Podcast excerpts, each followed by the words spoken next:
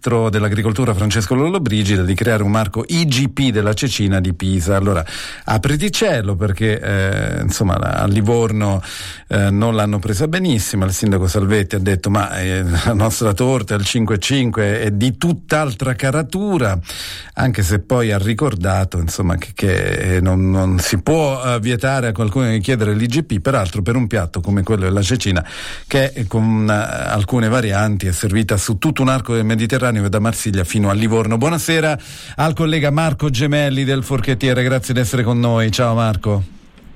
Ciao Domenico, buonasera. Come la leggi questa guerra della cecina, della, della torta, folklore o dietro c'è qualcosa?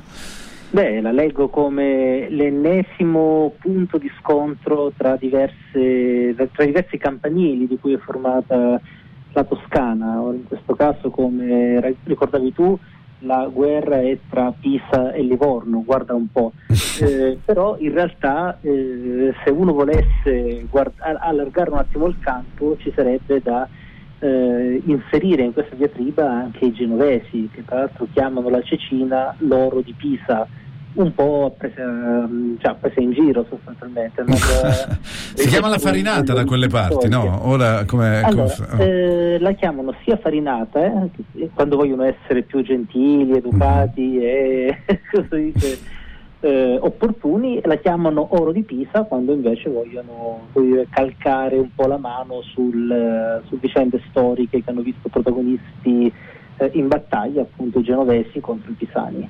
Ma tu che sei uno dei massimi esperti gastronomici del, de, de, insomma, alle nostre latitudini, c'è una differenza tra, io non lo so e non lo saprei, tra la cecina di Pisa e eh, la, la torta di Livorno?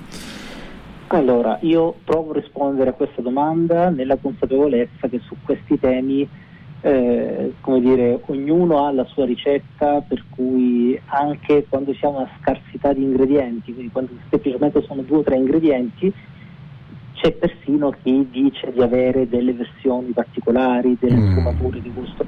In realtà per la cecina gli ingredienti sono quelli, per cui ci sono delle piccole varianti eh, date magari dal, dal rosmarino, oppure un tipo di olio rispetto a un altro, però poi diciamocelo, l- il piatto è quello. È quello. Quindi, quindi possiamo disquisire se è più buona o meno buona a seconda della zona, ma diremo a seconda del produttore, ma chiedere un IGP su una cosa che appunto come dice Salvetti in realtà è diffusa ovunque, eh, cioè come si fa? Questo è un po' il tema, lo, lo, lo ricordavi prima quando citavi questo piatto come appartenente poi a un bacino mediterraneo ben più ampio se non esistono delle sfumature nette tra un prodotto e l'altro, eh, diventa difficile, così come per un discorso analogo riguarda il caciucco tra eh, Livorno e la Versilia. Quindi come vedi sempre a distanze ridotte ci si scorna su materie prime e su preparazioni che poi non sono troppo dissimili. Un discorso analogo riguarda il modo in cui chiami i prodotti. Già, ecco, la Cecina viene chiamata in un modo eh, a Pisa, in un altro a Livorno, in un altro ancora a Genova, però una cosa del genere più in generale riguarda per esempio la focaccia o la mm. ghiacciata. Qualche tempo fa uno studio fatto da, dall'Associazione Stampa Enogastronomica Toscana insieme all'Accademia di Giorgofilis eh, rivelò che solo in Toscana esistono centinaia di modi diversi di chiamare lo stesso prodotto oppure eh, nomi uguali per definire prodotti leggermente diversi. Quindi si provò, si provò, a fare una sorta di mappatura della schiacciata scoprendo che eh, per quanto la Toscana non sia poi così grande, in realtà c'erano modi diversissimi tra loro di chiamarla. Eh, diventa una, una, giungla. Allora, l'ultima domanda che ti volevo fare, ringraziandoti per la cortesia, è questa: ma questo proliferare di IGT, IGP, eccetera, eccetera, poi alla fine non crea solo una grande confusione, o è utile secondo te?